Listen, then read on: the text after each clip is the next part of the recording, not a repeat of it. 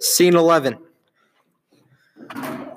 Yesterday, I was in the shower and I was having a good time, you know, cleansing myself.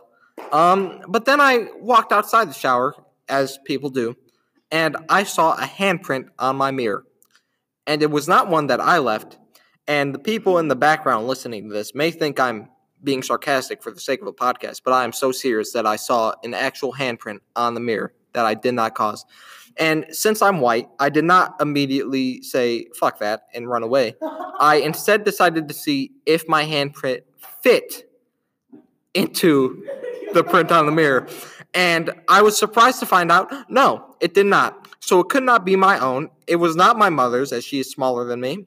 Um, and my stepfather was not there. So, moral of the story is um, don't take showers at 3 a.m.